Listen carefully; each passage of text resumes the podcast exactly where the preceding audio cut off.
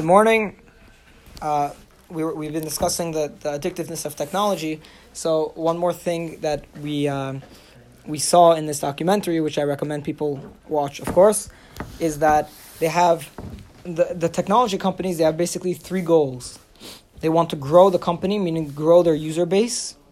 They want to make sure their users are engaged more, meaning are looking at the screen more. Not only do they want more users, but they want more time from their users. And then they need to sell their users attention to the advertisers because the advertisers pay essentially they pay for people's attention. Mm-hmm. you get my ad in front of this person at the right time we pay you four cents for a three second look. That's literally they work on such numbers. They're working on they're working on pennies per ad. When you're when you're doing a billion uh, Yeah. pennies you're you're making a lot of money. So so the idea is, of course, because forget the growth, right? They, of course, all these companies they want to grow. So, so the the reason growth is, is problematic is because the way they grow the ad is they, they grow the the companies by distractions, where they make it in a way where where anytime something good happens, I can then share it with my friends. Now, my friends is going to be in the middle of studying his uh, Torah, and then he will get a, a message saying, "Say hi to your friend. He just joined the chat." Why do I have to know he just joined the chat? Do I have any reason to, to know that? attention. So the idea is they need to get you onto the app, right? And this could and then all of these apps they have ways of of anytime a person does something they could distract other people. So that helps them grow. They bring their users on board, and then the next thing is they need their users to be looking at the screen because otherwise they can't sell to advertisers. So that's why again the way we describe the feed.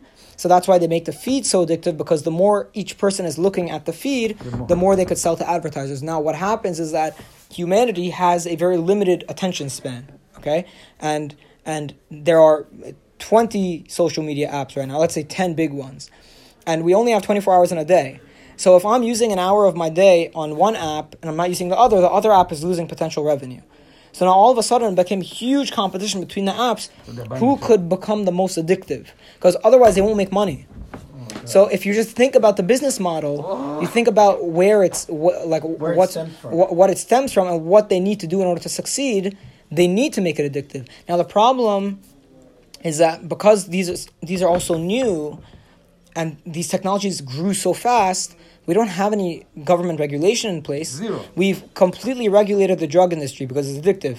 Now here's an addictive substance that's completely unregulated. And and uh, you see from the business model that it has to be addictive, otherwise they fail. Otherwise they can't make money. They can't compete. They can't. They just can't compete. You know.